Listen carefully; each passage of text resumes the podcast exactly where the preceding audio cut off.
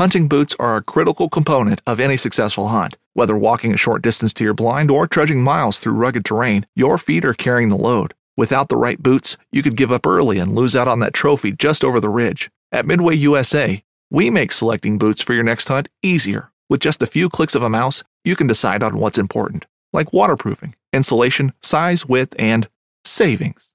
For just about everything for shooting, hunting, and the outdoors, check out midwayusa.com.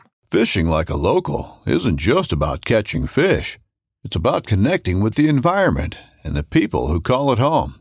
It's about hearing the stories and traditions that have been passed down for generations and sharing unforgettable moments with the people you meet along the way.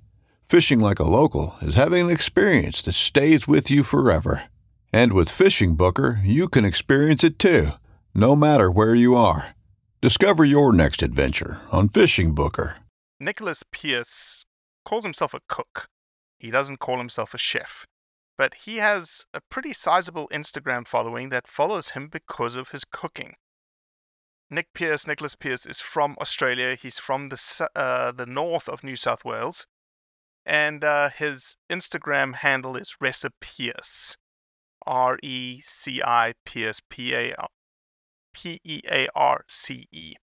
And I wanted to have a conversation with him because he started this game meat series on his Instagram about cooking, and I was like, whoa, where's this game meat coming from? Where's this hunting coming from? And Nick is a relatively new hunter. He's only started hunting four years ago, thanks to um, friends of ours, Eamon Waddington and the Broadside Hunting crew.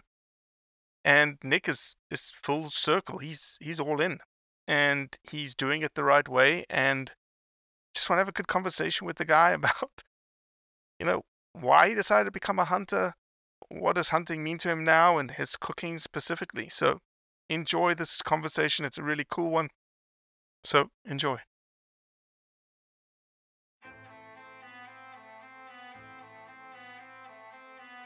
So there's a reason why I started Blood Origins. And that reason is simple. Is that I wanted to convey the truth about hunting. It brings awareness to to non-hunters that it's it's more than just killing animals. How do I start it? Brittany. My name My, is- Does my hair look okay? It's fantastic. My name is Mike Axelrod. Start again. Yeah, I hated it too. Braxton, you said something in the car to me. You said that you were living on borrowed time. Hmm. There's a perception around who hunters are, what we're supposed to be, and a, a feminist that works for a non-profit that is a hunter that has only eaten wild game for the last 20 years is likely not the thing that people think about when it comes to a hunter.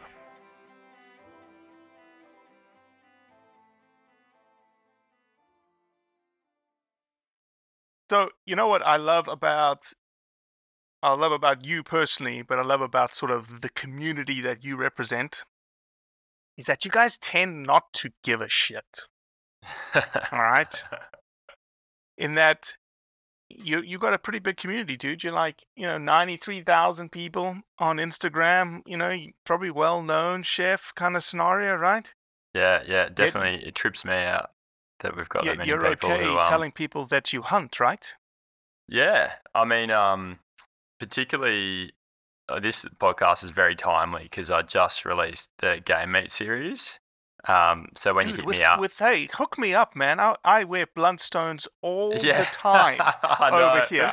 That for me I'm is like a telling dream you, brand. I just looked at that. I was like, "What the hell? They were Yeah. good with hunting." Tell me about that conversation. Well, I know, I like, so I hit up so many brands um, saying that we were going to do a game meat series and something that I, you know, just so wholeheartedly believe in. Um, and I thought plenty of brands, brands would jump at it knowing and trusting um, how I approach things, knowing that I would do it in a tasteful way, knowing that it would be something that our audience has already been exposed to. And so many people didn't want to touch it. Um, but Blundstone, yeah, were happy to yeah support us in it, and not only were they happy to support me posting about it, they were happy to do a collaborative post. Um, I know. I saw that. I was so stoked, like so stoked. Like, did they not? Before I before I keep going, Nicholas Pearce, welcome Yeah. to the Blood Origins podcast. Yeah, thanks, mate. Thanks, Robbie. Cheers, mate. Australian chef. Give us a little bit of an intro to who you are. What makes you so famous? Yeah, so um, yeah, well, it's funny. It's sort of by accident, really, that we have such a big following. Um, so yeah, I'm not a trained chef as such, but I've been in hospitality my entire life since I left school. Um, I had a coffee roasting business here on the. I live in Cabarita Beach, which is just northern New South Wales in Australia. Um, and close by to here, I've got a cafe and a pizza restaurant. Um, and I had a coffee roastery for just over 10 years. So I've been in hospo my whole life, really interested in just great quality food, where it comes from, um, which is the story that kind of led me to hunting. But a couple of years ago, I sold um, my coffee roasting business called Blackboard. Um, and just as I was going through that transition of selling it and we had it general managed, so I had a little bit more time on my hands. Um, and my wife has a podcast herself, and um, and Yeah, she has she's got a pretty big following herself. yeah, so she's got a podcast all around um, birth and um, raising kids, and just a really beautiful community of um, mainly women, but some some guys listen to it too. But yeah, just supporting each other. So her management suggested that we get into um, doing food content online, and when it was first suggested to me, I was not keen at all. I was like, no one's going to want to watch, you know, a guy who's not a um, you know, traditionally trained chef, like cook on Instagram. Um, but my wife started posting meals that I was creating and asking me how I did it, and she'd put all the steps up. And particularly during COVID, it just got so popular, um, Man, like so quickly. It blew me away. And the thing that really got me on board with it was um, a mum sent us in a message, and it was uh, her son had got into cooking through watching these videos. Um, and when I was younger, that for me was watching Jamie Oliver and, and seeing his passion Mhm. for food and him invite his friends around and cook for them. And, um, you know, you could tell that, like, you know, he was very charming and it was just the whole thing. I found that really cool. And that's what sort of made me proud to um, want to be associated with how much I loved cooking as opposed to, you know, when I was growing up, a lot of it was more like a Betty Crocker type scenario in the kitchen, Sure, you know, sure. whereas Jamie Oliver made it cool. And um, that sort of opened up the gateway for young men to say, yeah, I, I want to cook and that's what I want to do. So, um, yeah, since that moment, I've really leaned into it and made it, made the page represent what I sort of believe in and what I love to do. And um, yeah, we nearly got 100,000 followers on Recipearce, which is pretty It's crazy. crazy. yeah. it's pretty funny. Yeah. You, you, you, it comes off your tongue just like recipes, but it's actually Yeah. recipes. Yeah, and a Uh, lot of people think my nice name's play on words. Reese. Yeah. Yeah. So listen, um, you obviously have a love now of cooking, but you also have a love of hunting. For sure, yeah. Did you grow up hunting? Not at all. I've only been hunting. I think I was talking to my wife about this yesterday. First time I went hunting was four years ago. Okay. Who'd you go hunting with? I went hunting with um, an outfit in Australia called Broadside Hunting. At Oh the my gosh. time, Really? yeah, yeah, Eamon? Come on now. I haven't. Yeah, Eamon's a a man. bugger. He, he's, He's my good sensei. bugger. Yeah, nice. I like it. yeah, Big shout out to Eamon and Broadside. No, he's doing it great. That Broadside, I was, I was, I actually think I knew the answer because I think that's where I found you. yeah, for um, sure. Originally, um, that Eamon's doing a great thing, introducing good people to to Oh, hunting, man. especially with the, the the rich resource that you have in New South Wales. Yeah, and he to me is the unsung hero of Australian hunting um, for I feel like the the younger generation, particularly the way he's like educating and making it palatable. And yeah, he's just doing an amazing job down there. Um, and I met him through another friend, and and um, I went and did one of their courses. At that time, it was down in Barrel, and then they moved to this other amazing property in the Hunter Valley. And um, he knew I was into cooking, so I would go down and help him um, do some food with the courses with another friend, um, Xavier, who's also into cooking. And then, yeah, when I had a few less kids than I do now, I was going to all the courses and um, and cooking at them, and would only cook game meat. So I just have this intense love now of of um, just that whole process of like going out to um, you know, get an animal and the effort that takes and then bringing back it and preparing it and just the connection to the food and sharing it. It's just a level of like contentment I've never experienced in cooking before. Like you even go to the markets and buy beautiful produce and come home and cook it, and you just don't get this same. Yeah, it's just a feeling, and then when you share that food, it's like the thing you feel like you're supposed supposed to be doing. It's yeah, mm. it's hard to articulate how much I actually love it, but yeah, it's different. How did? What was the process? Or maybe a bit- maybe a simpler question is why did you decide that you wanted to become a hunter? Yeah, so initially, having worked in hospitality, you get to see kind of the ugly beast of our food industry.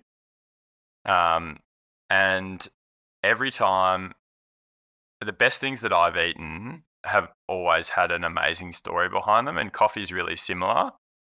The best coffees that we would try, even if you knew nothing about it, if it was really unique, you would scratch the surface and behind it would be an amazing story or an amazing person who's really you know doing something exceptional with um, with their processing or growing or something like that and i've found something really similar with food so i'm i also love fishing i've probably spent more of my life fishing than i have um, hunting but you say you have an amazing piece of fish when you start to scratch the surface below that usually it's something that's local it's something that has been treated really well to get to that plate. And, you know, someone might be, say, using an ikejime style of um, processing that fish where they brain spike it and put it in a, a saltwater ice slurry. And there's just this story that, that you start to learn about and you go, all right, cool. Well, I want to experience that over and over again.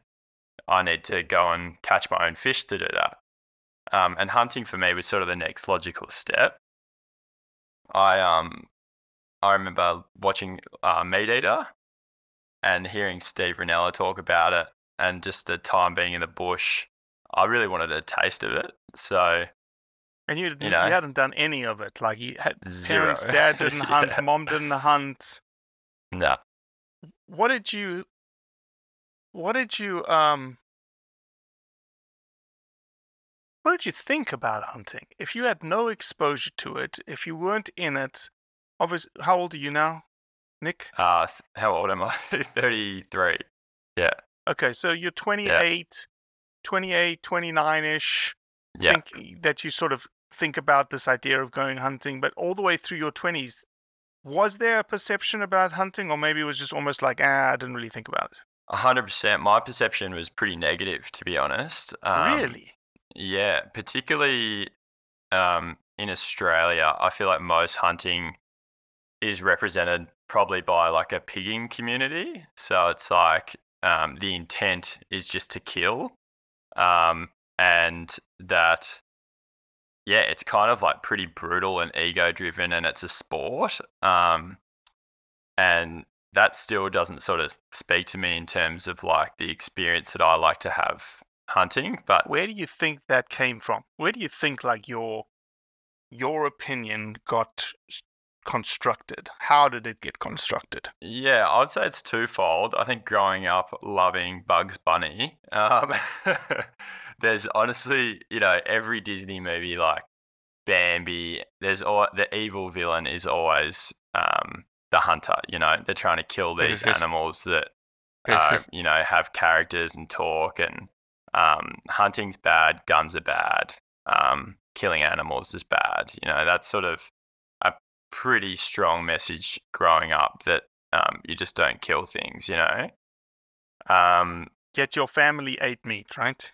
yeah, we ate meat. We'd go fishing. Um, so yeah, huge. You know, obviously have a very different opinion now looking back at that, but Of course, of course, of Um, course. and then yeah, moving forward, like watching the particular meat ep- meat eater episode I watched was um, bow hunting, and that's What, what, led you to watch a meat episode? um, it's just yeah, it's just food related. Like I think the fact Okay. that they do catch and cook was what attracted Okay. me to it. Um, you know, I'm a pretty adventurous person. I love hiking, and um, I just remember a friend sort of suggesting that I might like it, and I watched an episode where they did um, like a deer catch and cook, and I was just like, that just spoke to me straight away that it's something that I would like to Mm. experience. And I think the way that Steve um, articulates the hunting process as something of beauty rather than this really macho, um, you know, kind of ego driven killing intent type thing. Yeah, it really spoke to me because, um, yeah, it just seemed he spoke about it in like a meditative way that I was like, he could have a whole episode where they didn't catch anything and he had like the best week of his life. And I was like, that's so cool, you Mhm. know? Mhm. Um, whereas hunting stuff I'd been exposed to before had been, you know, a lot of kill shots and a lot of just people high fiving each other. And it seemed like this, um, you know, celebration of death rather than, you know, I obviously high five my friends now, but we've been in the bush for days or we've been searching for something and you don't get that backstory of how hard they've worked to get to that point.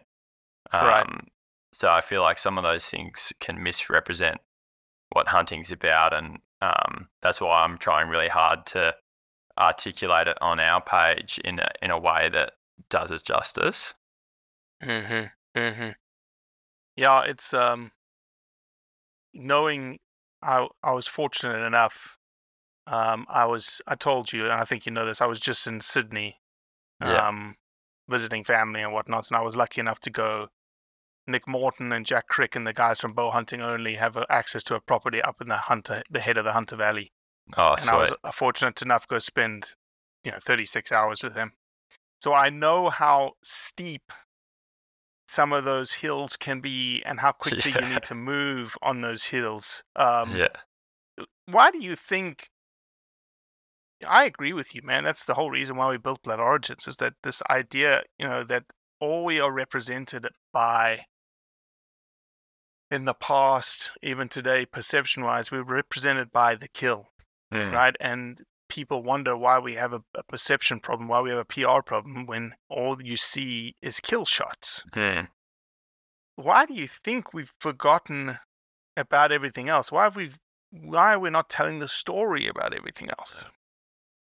Yeah, so I think that's kind of like twofold. Um, at the more I hunt, the more desensitized I become to the people I follow and the things that Mm, that I that I feel uncomfortable about because I'm doing it more and more. I now have to consciously sort of stop myself from posting things that I'm comfortable with to remind myself that five years ago, if I saw that, that's a I'd be good like, point. That's barbaric, you know. Um, and I've got friends who, you know, have no problem putting anything up, and the same with fish. I try to, I try to, um, you know, not post fish on the deck bloody and um, and just sitting there. Um, you know, I feel like that's a real disrespect to the life that you've taken. And I sort of feel the same with um, hunting. Like I don't post um, you know, I took one sort of for myself for the memory of holding the antlers, like a, tr- a classic shot, because I got a really nice six by six red. But I chose not to post that photo because I feel like it requires some knowledge to be able to digest the information. Whereas if me just shooting a, a red six by six mature deer looks like I'm just, um, you know, hunting for the trophy, whereas it's taken me five years to get to the point of even being able to harvest that animal. But Mm, if you see that photo just isolated, you don't get that backstory. So I chose not Right. to share that um, picture, and and I see like my role in, from the food side of it is to get people who are on the fence just to dip their toe into it. Um. Whereas people who are really pure hunters and they love doing it, it's all they do. I feel like their photos could be pushing people further away from understanding it because they are can be quite polarizing. Um, Yeah, I get that completely. yeah. So yeah, I, I see it as um, the individual hunter's responsibility if they want to be an advocate for changing that narrative to to um, be tasteful in the way that we articulate it and go to the trouble of articulating it to people who may not otherwise understand.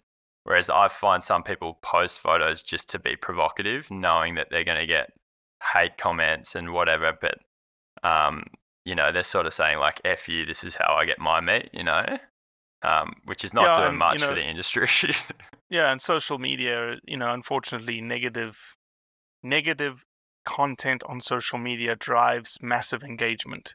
yeah. Um, so, you know, a lot of people do it for that reason. But you're absolutely right. I've never really thought about it from a desensitization perspective. That you know, someone like you who comes to it with these eyes that you have, that five years ago you looked at a picture A, and were like, "Oh, geez, that's that's really bad." Five years later, you look at picture A and you're like, "Oh man, good on the guy," you know? Yeah. I'm like, that's so just sick. like- well done, man. Like, yeah. yeah, exactly, exactly. Um, the uh, it, it's a it's a fascinating, and and really what you, what we're trying to overcome, what we have to overcome in the hunting community is this idea that I I see it all the time. Well, I can do what I want. Mm. I can post what I want, you know. And to the to you, even the desensitization point. If they can't handle a tough tough cookie, Mm. But that you've just got to like our narrative has to change. Our narrative has to, like to your point of the trophy picture. Like the trophy picture, I don't have a problem with people posting trophy pictures. Obviously, clean the animal up, put the tongue in, Yeah. make it eh, look like a really nice photograph, but then also, su- you know, supplement that photograph with a video of you freaking heavy breathing up the mountain, you know, Yeah, walking yeah. to carrying it out to what you do, the cooking and the meat and all Yeah. that kind of stuff. So you get the full picture, you get the full story, not just a single trophy picture. Yeah, and to your point there, the what I've recognized is every time I post the food first and then the hunt process after, it's I'm, I very rarely get any negative feedback. If I Mm. post uh, dead animal first, like you know the deer dead on the ground, and then me hanging it on the gambrel and processing it, and then the food, always I get people, you know, sending emojis of like vomit and like, oh, yuck, and it's too much. But every time I post food first and people go, yum, and then I post the process after, they're like, oh, okay, like that might be a bit confronting, but that's how he made those epic tacos, you know? Mhm. Um, and they're already hungry. So it's like, oh, maybe I, you know, maybe I am into that. Um, and that's, I think a lot about that stuff because, um, you know, going back to what the broadside guys do, the way that they educated me about hunting and um, that they even educated us about the type of photos that we should be posting to do it justice. So a lot of it goes back to what um, you know Eamon has instilled in us um, to to be advocates for what he really believes in, and um, Mhm. and yeah, a lot of the guys who go down a broadside take beautiful pictures, and um, you know, half of them are nature pictures. They're not they're not dead deer, and I feel like that really does a lot for for um yeah for the hunting in Australia particularly. What have you found? Obviously, your your community is probably very non-hunter based. Right? Would you say that? Yeah, definitely. Yeah, last night I was really surprised. It's the first time I've posted about hunting, and my followers have actually gone up. Really? Yeah, Maybe you pulled a When- bunch of Blundstone people over. maybe. yeah, usually I always see, even if people don't, aren't, uh, you know, don't articulate their disagreements, I usually see some small decline. But yeah, yesterday was the first time I've seen um, our following increase when posting about hunting. yeah, it's interesting. I'm just looking at the comments on the post right now, and nothing. Not a single. Not a one. single negative comment. There is one. Which one? Yeah, um, just from a, an Australian, I actually cooked for her up in Noosa. Her name's Brinkley, um, and she is vegan, but she also she does some amazing work for um, particularly in the like ocean space for protecting marine animals. Um, but I haven't even responded to her comment because she covered so many things in it that I knew that getting into a tit for tat on Instagram, it was just going to come up as the first, you know, comment. Um, so yeah, I was going to respond to her and just say like, you know, it's more suited to a long form conversation because she does, she sort of included like five or six points in her reply, and yeah, it's oh, just I'm not the best. Yeah. I'm reading Yeah. it here, and she's a big account. Yeah, yeah, she's got a huge following, and and we've I've had lengthy discussions with her about hunting, like when we cooked together, and we agreed on a lot of things, which was cool. But fundamentally, I eat meat, and I have no problem eating, you know, hooved animals and fish, and um, it's something I'm very proud of. So there is going to be a point with which we just don't agree. Well, yeah, she does have some some. She does have some good points. I think she's a Mm. little, um, she, she's quite. She's sort of misunderstanding the idea of management of deer versus the management of like roos and ducks. Yeah, Um, because you know animals are animals, but she is, you know, she is right. Australia is the largest mammal extinction in the history of the world. Um, yeah, it'd be pretty cool to. Um, she would be one that it sounds like, even though she is. You say she's vegan, right? yeah. She sounds cool, like though. she she's she sounds like she has no problem with hunting. Y- Yeah, I too, Sensitive topic there, Pearce, and appreciate that you're promoting shooting in a quick death way, which is more humane than poison or shot and left there by government permits. I agree with you there. Yeah, no, she's definitely she's definitely not um just a keyboard warrior. Um, but you know, it's more suited to like say have a podcast with someone like that where Hundred you can explore the topics. Whereas you go tit for tat on Instagram and you're always trying to reduce your words so it can fit in the comment thing, and it just doesn't.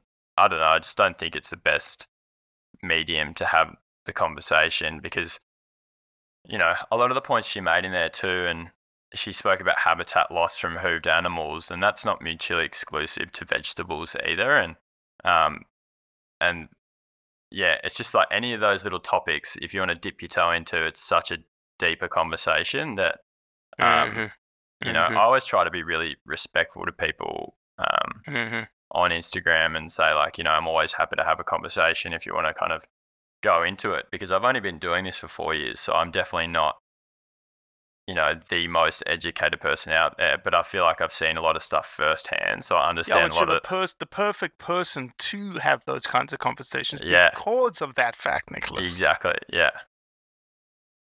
Yeah, it's um I'd love to keep me in the loop of what happens there with Brinkley. And Yeah. what you may even do is slide into her DMs and go, "Hey, if you want to have a big a larger conversation about you know, hunting in Australia and management and whatnot, we'd we'd host a podcast with her on it. yeah awesome Totally easy. Tell her she can put her voice on the global on the global stage. yeah she's cool Um, too like she's so respectful and um Yeah, and this is what I would say to you is, and I've done this a couple of times, is tell her Robbie's the kind of guy that he just says any question Yeah. she has about hunting or wildlife management. I have a PhD in restoration ecology.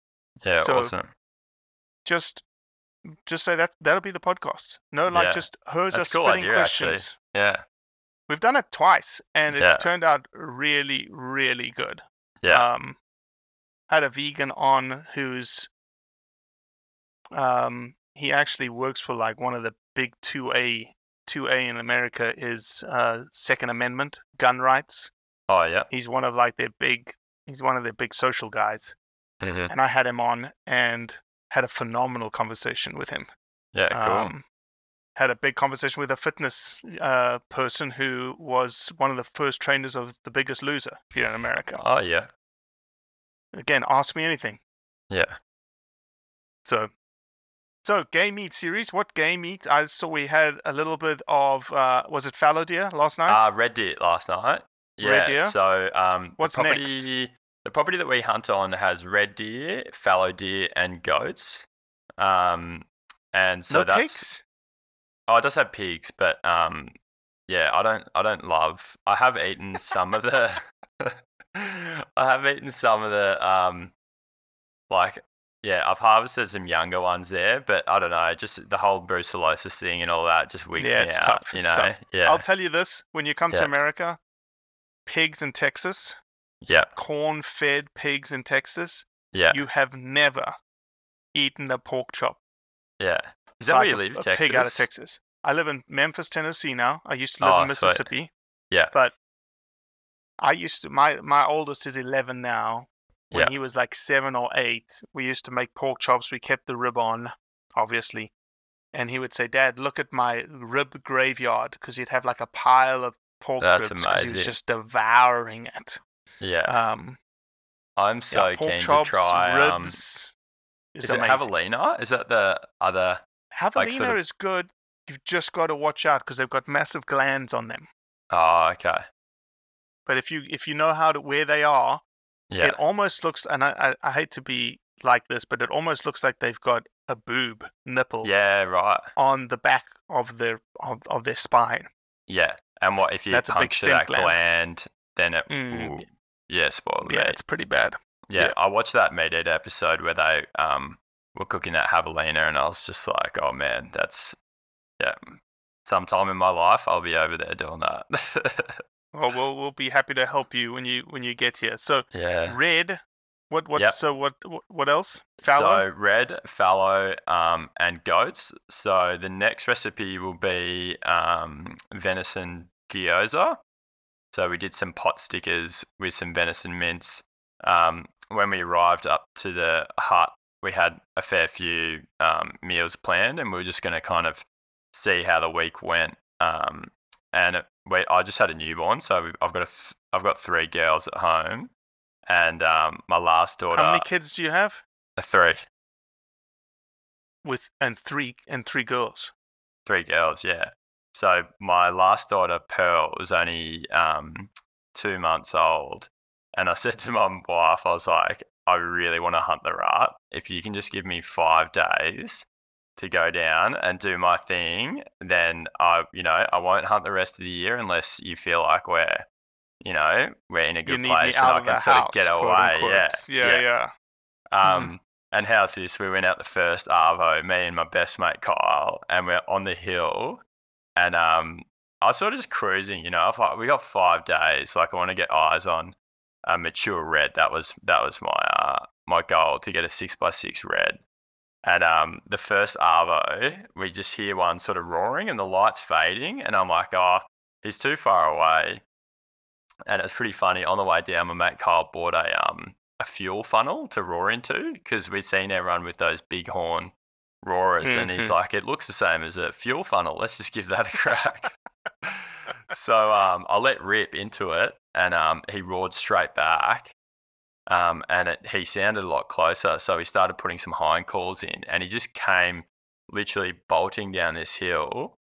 And um, I've seen he's like he's facing us and roaring, and I'm looking. I'm like, man, he looks like a good size. So I got um, I couldn't see all the points through my binos, so I got set up, and we're on a really steep section on this hill, just grass trees all around us, and like just um, rocks falling away. And I got my bipod set up and looked through the scope, and it was a six by six red. And I was just like so conflicted. I'm like, this is the first Arvo hunt, and I've I've convinced my wife to give me five days to hunt. Like, do I really want to end this right now? You know.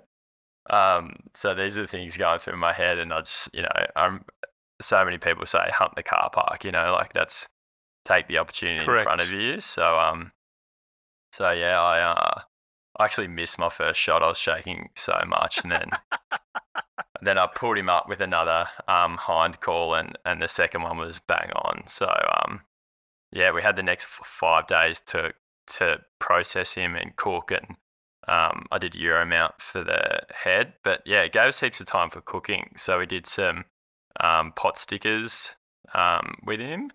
We did some. I did like an offal bolognese, so I included some heart and liver in there, and did like an old school Italian um, bolognese, which is mainly Jeez. based with tomatoes and milk. Mhm. Um, and I absolutely love it. um, Eamon doesn't is not a liver guy, and I was like, I'm gonna sneak some in there. He won't even notice. And he first he bite, notice? first bite, he's like, "Is there liver in this?" I was like, "Damn it!" I just thought he'd never be able to tell. But um, yeah, surprisingly, all the boys um really enjoyed it, despite some of them who are a bit more sensitive to liver feeling like there was a little bit of that metallic taste. Mhm. But um, yeah, and then um, we've got heaps heaps of things to cook. I'm gonna do ten or twelve recipes. I'm gonna make like a goat curry in a butter chicken style, Heck so- yes. butter goat curry, which sounds a bit um doesn't roll off Mhm. the tongue. But Mhm. um, that one I'm really excited about because I think the recipes that I'm gonna do, I would like people to watch and want to recreate once a week. So Yeah. I'm gonna do some simple things like um, you know, a venison udon noodle stir fry, um, which very few ingredients. You can use any of the leg cuts for it, and it is ready in like 20 I'll minutes. make that, man. Yeah. I will make that. Yeah, and that that's something that Film me being Nick Pearce in Memphis, Tennessee. Yeah, I'll cook it, then you cook it, and then we'll um, you know, we'll do compare and contrast. Have you watched? Uh, I don't know what his name is. He's on TikTok. My kids love him. It's an American guy who goes back and finds like 1920s cookbooks and he tries to r- replicate the recipe. No, you'll have to send it shit, to me. he is- Yeah, Number one, he's funny as all get out. yeah, Two, the, some of the recipes are amazing. Yeah. Some are horrible. Oh, I can imagine. And he cooks eh? them to the I T, can right? To the T. Yeah, And you watch him eat it and he's just like, yeah. I'd have to look it up. My my kids Yeah. love it. I um, I still can't get my head around TikTok. Um, my um, manager's always telling me to put our recipes on there, but I'm just like, the first time in my life I feel like I'm starting to get old because I'm just like I don't understand what's happening here. Yeah, it's it's just one of those things that you know it's sign of the times, and Yeah. you got to do it to to grow your audience, and Yeah. is what it is, man. yeah. Well, dude, I'm just I'm exceptionally proud to, and I speak for all hunters and all of the hunting community that we have someone like you in our ranks, and that Yeah. you know you're you're not afraid to talk about hunting, to show that you're a hunter in your community and on social media. Yeah. Need more and more of you guys like that, and and big props and shout out to Eamon uh, for teaching you right Yeah, you know, for teaching sure. you the thing that is important, which is how to conduct yourself in this social media age when it comes to being a hunter.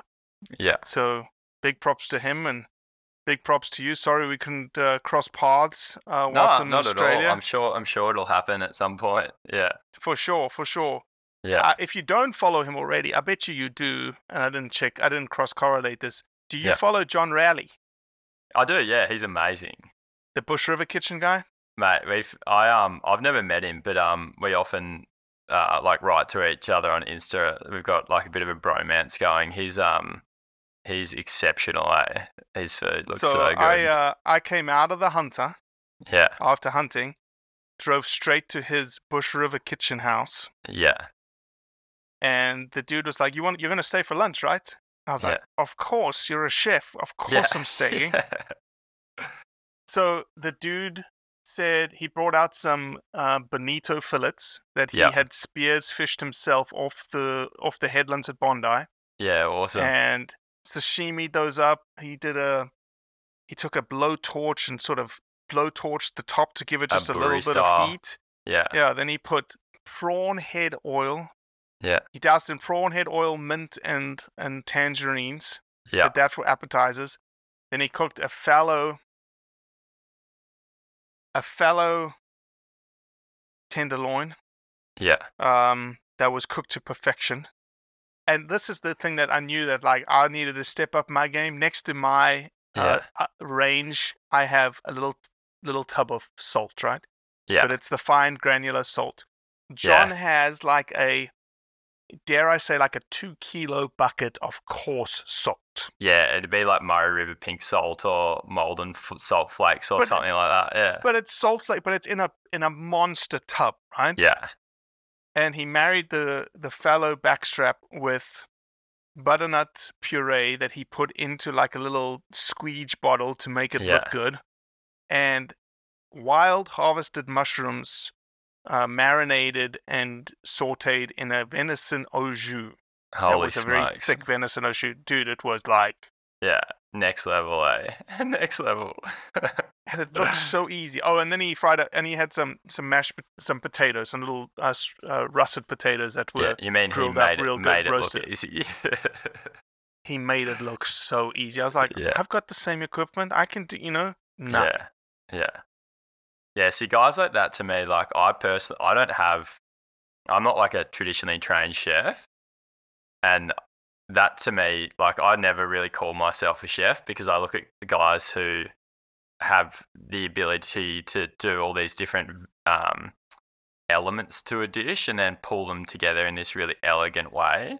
Like I've always just called myself a cook because even though I've been involved with like menu planning and stuff, anytime I've worked in a kitchen with a cook, they're like, that guy's like out of control. You know, like I don't have like the processes. I'm very loose and, um, you know, I've, my business partner is like a German chef and you can imagine he's like meticulous, you know, whereas I cook with those guys and they're like, get this like guy out of my kitchen, you know, he's like just fast and loose. And, um, and, and, you know, I love what guys like that do. But say, for example, you post those things on Instagram to an audience you're trying to get to replicate stuff, and, and it and they're like, "Wow, that looks beautiful, and I want to eat that," but it's hard to replicate.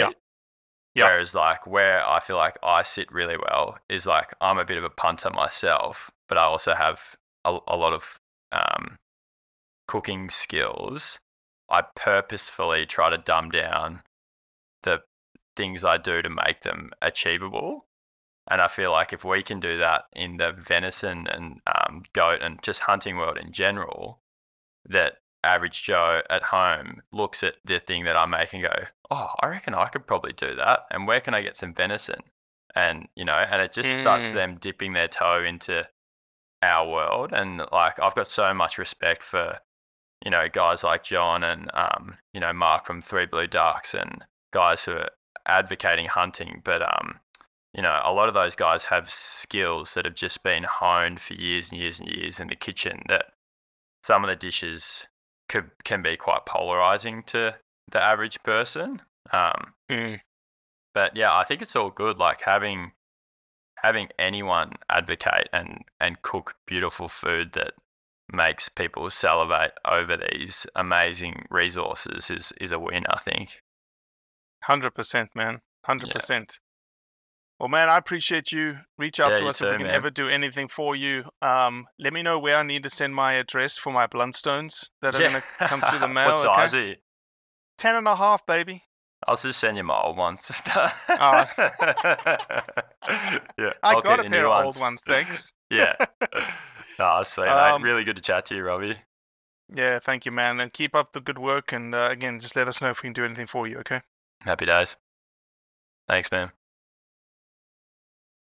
Well, that's it for today. Appreciate you listening, as always. Leave a review, share it with your friends, and most importantly, do what's right to convey the truth around hunting.